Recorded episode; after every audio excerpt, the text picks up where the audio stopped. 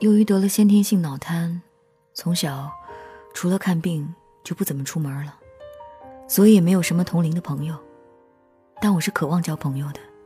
没电脑以前，除了妈妈教我认字以外，大多时间都是在看电视。电视上的对话字幕也成为了我的老师。后来家里买了电脑，我的宅男生活也变得丰富多彩起来。当我用那相对而言灵活点的左手在键盘上慢慢的第一次敲出自己名字的时候，我高兴极了。渐渐的，我对拼音跟输入法软件越来越熟悉，打字的速度也有所提高。但改变不了的是我身体的协调性。最想回到你的身边。那年是零九年的冬天，正流行着全民偷菜。当时我十八岁，那时候对于爱情一知半解的我，非常渴望尝试一下。但现实是，就算是这种想法，对我来说，也算是一种奢侈吧。我唯一的机会，就是网络。当时在 QQ 里也几乎没有什么聊得来的网友，我一般也不会告诉网友我是残疾人，因为我觉得那样会有差距感，所以我就去了当时还算红火的网页聊天室。我是真的想尝试一下恋爱的感觉。我却连小温暖无法给，我承认我已抵不过想念。我知道，恋爱的基础是相互信任，所以在聊天室里，我坦诚不公的对大家说：“谁愿意跟残疾人交朋友？”当然，也有不少哥哥姐姐来跟我聊，但基本都是一聊而过的那种。直到他的出现，我记得那是第二次上聊天室，我在那儿发。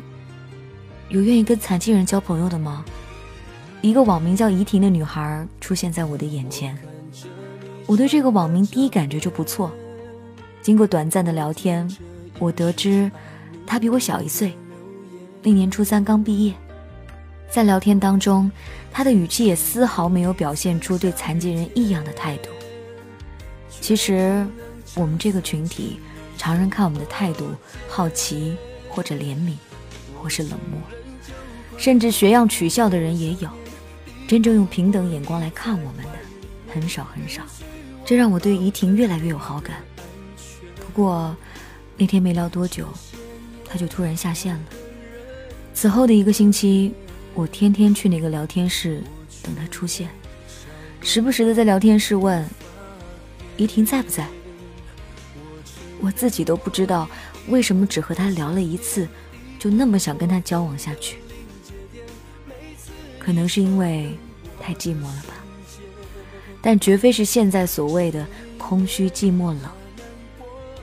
可我一连等了好几天，真正的他从来都没有出现，倒是出现了几个冒名顶替的。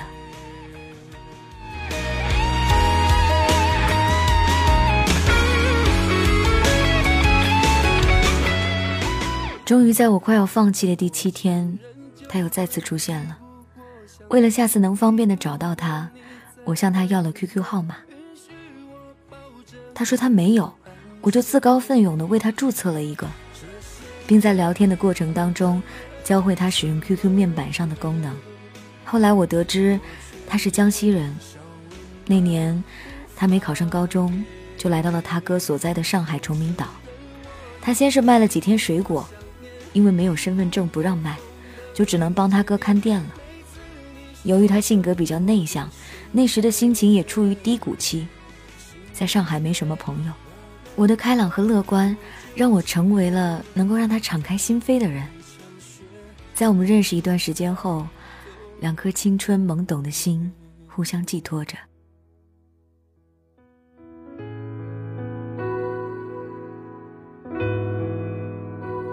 我爱你，我想你，这些年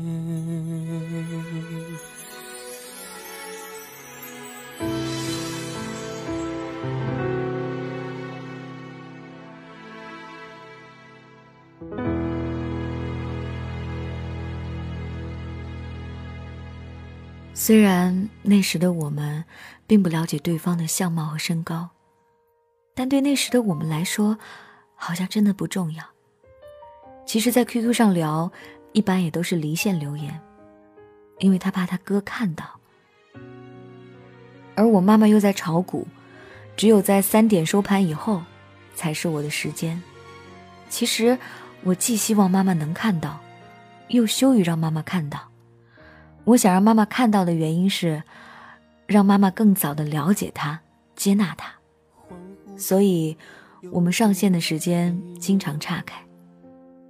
后来就发展到每天给他发邮件，邮件里包含了上海当天的天气、一些问候语、一些笑话，还有给他推荐的歌。可我就是不敢跟他表白。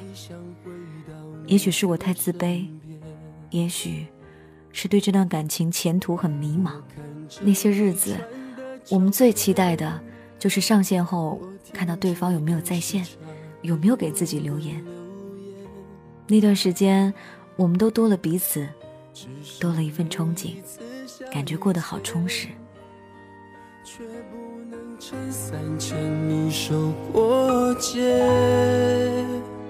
我承认，就快抵不过想念，抵不过你在怀里面，允许我抱着你的。有一次，我向他发起了视频聊天，在此之前。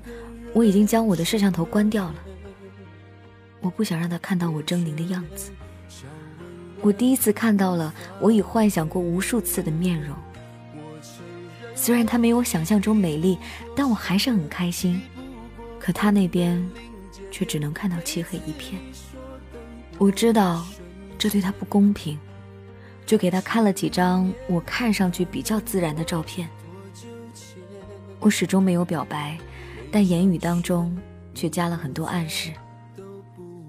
终于有一天，他突然问我：“有没有女朋友啊？”我如实的回答：“我怎么可能有啊？”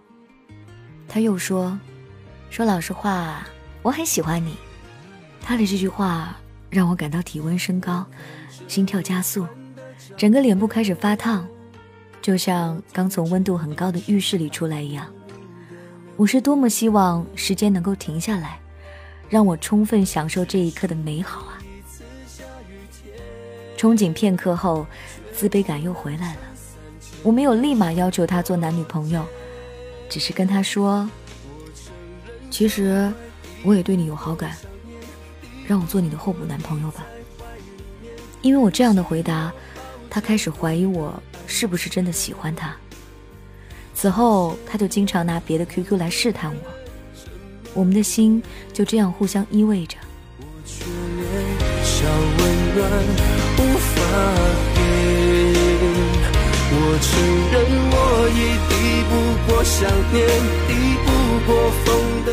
懵懵懂懂过了三个月，时间转眼到了腊月十几，他说他们快要回江西过年了，来年想去其他的地方打工。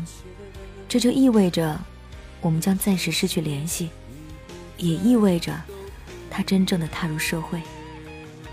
那晚，我想了一整夜，我想，我是真的喜欢他。可是又想，如果真的在一起，会有怎样的结果？他将照顾我一辈子，我怎么忍心让他在那么好的年华里，去照顾一个连生活都不能自理的我？吃喝拉撒，所以，我选择放弃这段感情，为了让他更好的忘记我，去适应新的环境。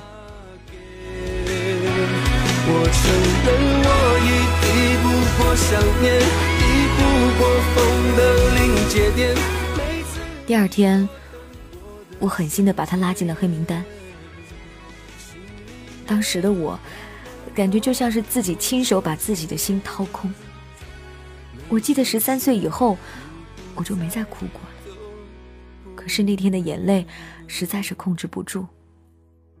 后来他也不止一次的发邮件来问，为什么要把他拉黑。我一直没回答。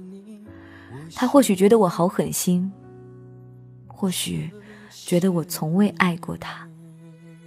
看着一封封追问的信，心里真的好难受。可这不就是我想要的效果吗？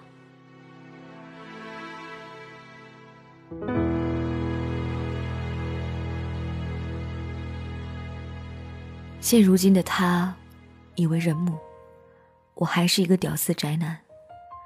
回过头来看，这一切都是值得的。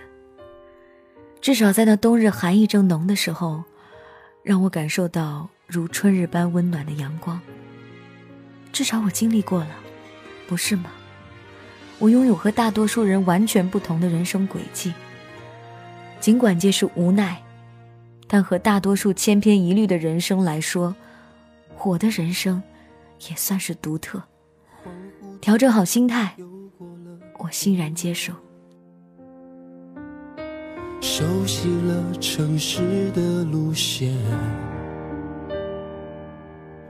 每一天转几班地铁。最想回到你的身边。感谢这位朋友，他之前在订阅号里面给我留言，后来在微信上又给我留言，我收到你的故事了，特别特别感谢你相信我们节目组，也特别特别感谢你分享你的故事。其实，对于跟普罗大众不一样的人，对于普通人来说是欠缺很多知识的。也是有很多的不了解的，就像是我们大多数所了解的脑瘫症状的人，我们对于他们可能觉得很难有像你这样可以洋洋洒洒写满两千字分享你初恋的人。所以我想，或许老天在关上你一扇门的同时，还帮你开了一扇窗，因为有网络，所以你可以去练就你新的才能，可以去通过这样的方式跟人结识。也听到了你的故事，也希望随着时间的发展，你能够感受到这个世界上有更多的爱，也希望你也可以让自己过得舒心和快乐。我当然希望这个世界都是可以充满爱的，我也愿意相信这个有爱的世界。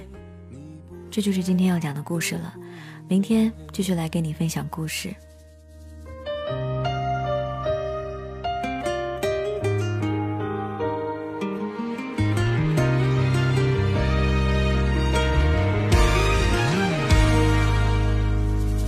我看着你传的照片，我听着影视差你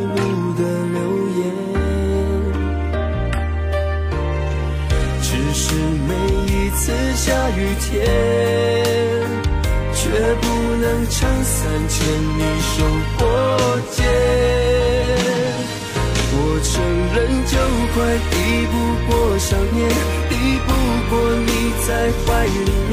允许我抱着你的安全。这些年两个人这么远，我却连小温暖无法给。我承认我已抵不过想念，抵不过风的临界点。每次你说等我的瞬间。心里面那难过多纠结，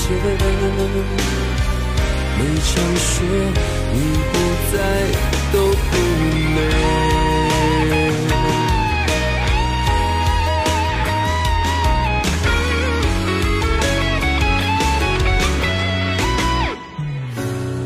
我承认，就快抵不过想念，抵不过你在怀里面。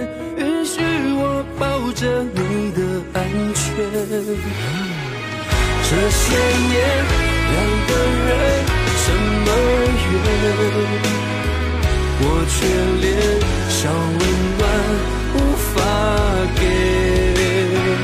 我承认我已抵不过想念，过风的临界点。每次你说等我的瞬间。心里面那难过多纠结，每场雪你不在都不美。